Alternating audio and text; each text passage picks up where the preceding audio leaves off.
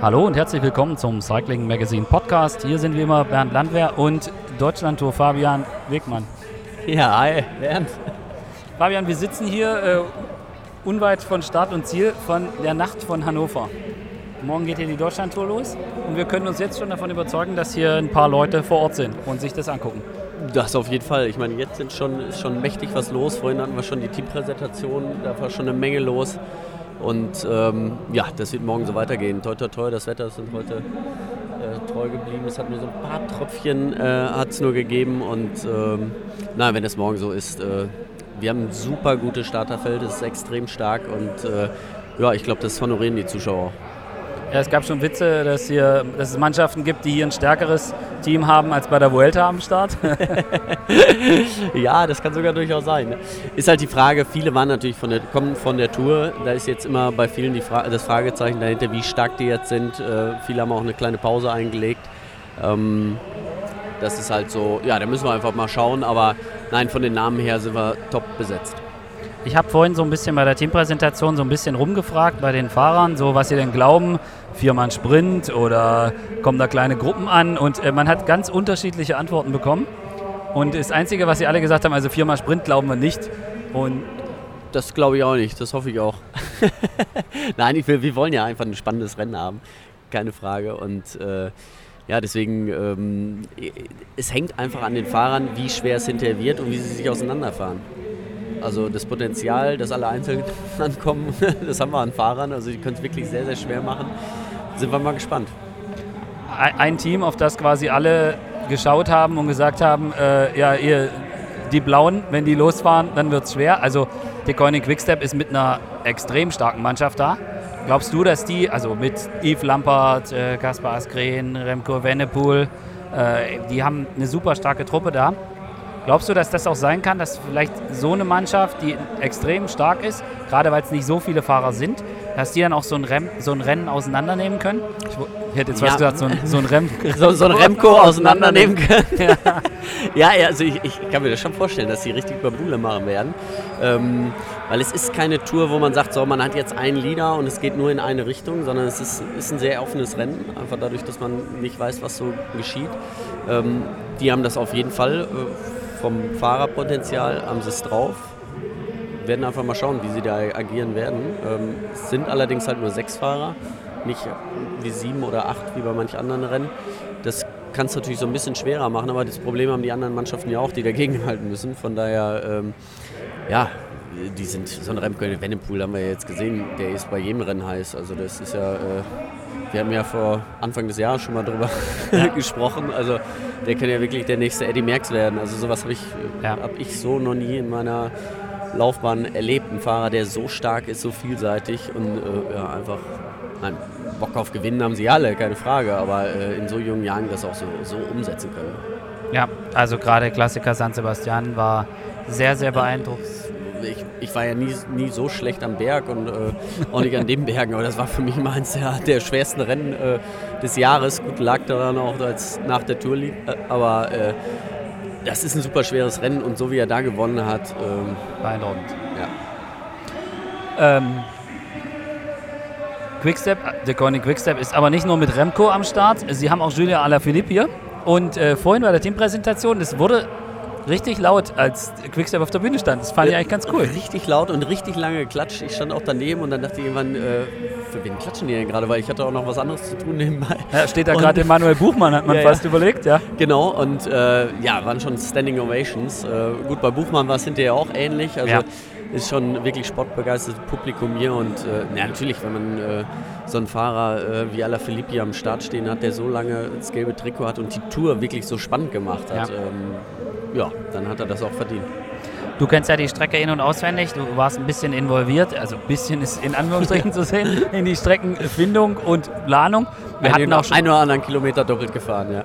Wir haben, hatten ja auch schon einen Podcast darüber gemacht, das, äh, den kann man sich gerne nochmal anhören zu dem Thema. Aber gibt es eine Etappe oder eine Stelle oder irgendwas, worauf du dich jetzt besonders freust? Gibt es da was, wo du sagst, ja, da freue ich mich, dass das geklappt hat oder so? Oder Ach, die, die, die, die Schlussrunden äh, auf der zweiten und dritten, dritten mhm. Etappe, das sind so, ähm, das ist, glaube ich, so das absolute Highlight. Ich hätte es vielleicht sogar noch ein bisschen schwerer haben, oder ich, ich hätte es gerne schwerer gehabt in, äh, in Erfurt. Das hat leider nicht ganz geklappt. Auch da die Innenstadt ist nicht ganz einfach gewesen mit dem ganzen Kopfsteinpflaster, den Tramschienen. Ja. Ähm, aber auf die Etappen freue ich mich auf. Ich freue mich auf jede Etappe, weil ich genau weiß, ähm, die Fahrer sind heiß und die machen es dann hinterher spannend. Letztes Jahr war es spannend. Ähm, es hätte aber auch recht langweilig werden können, wenn alle Sprinterteams einfach nur gesagt hätten, so wir bleiben sitzen und fahren einfach so ins Ziel und sprinten die letzten Kilometer, weil ich kann mich an Trier erinnern, da ging es auch dann runter und der letzte Kilometer war schnur geradeaus und wäre auch ein schöner Sprint gewesen. Aber die Fahrer haben es vorher spannend gemacht und äh, ja, am Ende würde ich mich sehr freuen, wenn die, wenn die Fahrer alle Bock haben, heiß ja. sind und das Rennen auseinandernehmen. Ja, ich glaube, das wünschen wir uns alle. äh, ja, ich, ich habe vorhin auch mit den Fahrern gesprochen. Ich habe auch mit Gary Thomas gesprochen. Ähm, der war letztes Jahr auch begeistert. Äh, Richie Port, mit dem habe ich gesprochen. Mhm. Er, er, hat gesagt, ja, er hätte mit G gesprochen äh, während der okay. Tour. Er hat gesagt, ja, super cool. geiles Rennen. Cool. Äh, äh, da muss er auf jeden Fall am Start stehen, das lohnt sich. Und ja, wenn solche Fahrer das sagen, dann ist das natürlich auch so ein, äh, ja, so ein kleiner Ritterschlag irgendwie. Ja. Und dann das heißt, dass man einiges richtig gemacht hat. Und ähm, unser Hauptaugenmerk lag, lag, auch daran, eine ganz sichere Strecke zu machen. Also wir hätten mit Sicherheit noch einiges Schwierigeres einbauen können, aber das ist den Fahrern immer wichtiger und ähm, weil es gibt ja, ja, wir haben es ja jetzt in den letzten zwei Wochen gehört, da gab es auch andere Rennen in ja. Belgien, die, ja. äh, die anders abgelaufen sind und ähm, da haben die Fahrer dann auch keine Lust drauf. Ja, das ist richtig. Lass uns vielleicht, während jetzt hier gerade wieder das Feld durchgekommen ist, ähm, hat man vielleicht gehört im Hintergrund, lass uns so ein bisschen drauf gucken. Gibt es einen Favoriten für dich? Oder soll ich zuerst sagen? Ich habe nämlich einen. ich ahne es schon. nee, nee, nee, das glaube ich nicht. Sag du es. Ich glaube, Mark Hirschi gewinnt. Hm, okay. Der hat mich bei der ähm, Ping Pong Tour sehr beeindruckt. Ich fand, der ist nicht nur richtig stark gefahren, sondern der ist extrem selbstbewusst gefahren. Und das ist ja ein Rennen, was ja eigentlich immer außer Kontrolle ist. Ja. Und äh, das hat mich sehr, sehr beeindruckt, also trotz, dass er noch so jung ist. Und ich bin vorhin zu ihm hingegangen und habe gesagt, du, du bist übrigens hier mein Top-Favorit, du hast jetzt die Chance, du kannst mir erklären, warum nicht. So. Und er hat nur so gegrinst und hat so gemeint, naja, es geht schon gut und was Radfahrer ja. dann halt so sagen. Klar. Und er meinte aber, und das fand ich eigentlich ganz cool, er sagt, er glaubt, dass bei dem Rennen geht es nicht darum, wer ist jetzt hier der Favorit oder Kapitän oder so, sondern man muss einfach offensiv fahren und gucken, was im Rennen passiert und einfach versuchen, die Chancen zu, zu suchen und zu nutzen. Also er hat das, er wollt, hat das jetzt nicht gemacht, um irgendwie eine, eine Rolle wegzuschieben oder so, mhm. sondern er hat das einfach gesagt und das glaube ich denen auch. Aber das ist für mich einer, wo ich sage, äh, der ist so stark gewesen und ich, für die Mannschaft wäre es enorm wichtig. Ja. Sunweb lässt gerade richtig federn, rechts und links. Ja, stimmt. Und äh, Tom Dumoulin weg, jetzt Lennart Kemner weg und äh, die stellen sich auch ein bisschen anders auf. Also ähm, und ich glaube, für die und für die Sponsoren wäre das schon wichtig, gerade hier in Deutschland dann auch mal ein Ausrufezeichen zu setzen. Mhm. Ja, das, also du hast, du hast recht. Ähm, allerdings ist äh, Remco, äh, Remco Evenepoel hat San Sebastian gewonnen. Das stimmt. Da war Hirschi nur Dritter. Nur Dritter, ja. Natürlich ein Scherz. Aber deswegen sage ich Remco Evenepoel. Okay. Aber äh, es wird auch über die Sekunden gehen. Also da bin ich mir auch sicher. Ja. Es, es, wird nicht... Äh, wir haben nicht die ganz schweren Berge drin. Selbst wenn eine Gruppe durchkommt, dann sind es nur ein paar Sekunden. Äh, es gibt 10, 6, 4 Sekunden im Ziel und dann nochmal äh, immer kurz vor Ziel 3, 2 und 1 Sekunde. Und ich glaube, auf diese Sekunden, da werden die Fahrer auch äh, ja, ein Hauptaugenmerk drauf, drauf legen. Also ohne eine Etappe zu gewinnen, die Rundfahrt zu gewinnen, so wie es vielleicht bei der Tour möglich ist, ja. äh, wird hier definitiv nicht der Fall sein. Deswegen muss man auch einen Fahrer haben, ähm, ja, den, oder der Fahrer, der die Tour gewinnt, gewinnt auf jeden Fall auch eine Etappe. Okay. Ja, dann können wir jetzt die Liste mit den endschnellen Fahrern durchgehen. wer, mir, wer mich auch stark beeindruckt hatte bei der Bing Bang Tour, war Laurens de Plus. Ja. Ähm, der ist aber eher nicht so, nicht so endschnell, hätte, hätte, ich jetzt gesagt. Nicht so endschnell. Da würde ich halt eher so einen äh, Pascal Ackermann dagegen setzen. Den habe ich gerade gesehen und der hat viel trainiert jetzt in letzter Zeit und äh, ist, glaube ich, auch gut drauf. Der war letztes Jahr extrem heiß, hatte dann davor seinen, seinen schlimmen Crash. Auf der ersten Etappe schon Zweiter. Und dieses Jahr sind die Berge, glaube ich, äh, eher was auch für ihn. Die sind okay. nicht ganz so steil und da kann ich mir schon auch vorstellen, dass vielleicht auch der eine oder andere Sprinter damit rüberkommt. Okay. Ja, also in Hamburg lief es nicht so gut für ihn, aber nee. gerade wenn man vorher viel trainiert hat und dann sind da, ich glaube, Ja, ich glaube, sein Hauptaugenmerk war dieses Jahr Deutschland-Tour. Ja. Ähm, aber gut, äh, wir werden sehen. Es war auch extrem heiß. Es ist jetzt so ein bisschen abgekühlt. Die nächsten Tage soll auch nicht ganz so heiß werden. Ähm, aber grundsätzlich, die Sprinter äh, können hier auch eine Chance haben.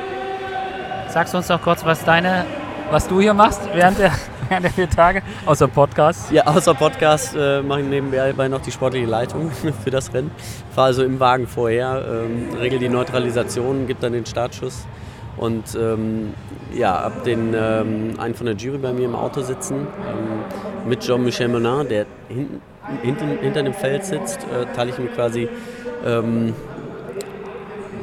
auf, wie, man das Rennen, wie wir das Rennen leiten, äh, mit den Kommissären zusammen. Und äh, wenn es irgendwas Unvorhergesehenes gibt, dann müssen wir das halt regeln. Das hoffen wir natürlich nicht, aber wir hatten letztes Jahr zum Beispiel ein ähm, ähm, ja, ein Zuschauer, der eine Herzattacke hatte, dann ist unser ganzes, äh, ähm, ganzen Ärzte sind stehen geblieben. Da muss, waren wir ein bisschen am Rudern, dass wir neue Ärzte da hinkriegen. Das ist natürlich wichtiger, also ein Leben zu retten ist ja. wichtiger als äh, jedes Radrennen der Welt. Aber äh, das sind dann so Situationen, da muss man ganz schnell handeln. Das müssen wir auch vorher besprechen. Wie kommen wir dann an andere dran? Wie regeln wir das? Ja. Und ähm, wenn alles glatt läuft, habe ich gar nichts zu tun. wenn ein paar Bahnschranken runtergehen, äh, wenn hier große Stürze passieren, kommt dann Hektik ich, auf. Dann kommt Hektik auf, genau. Ja.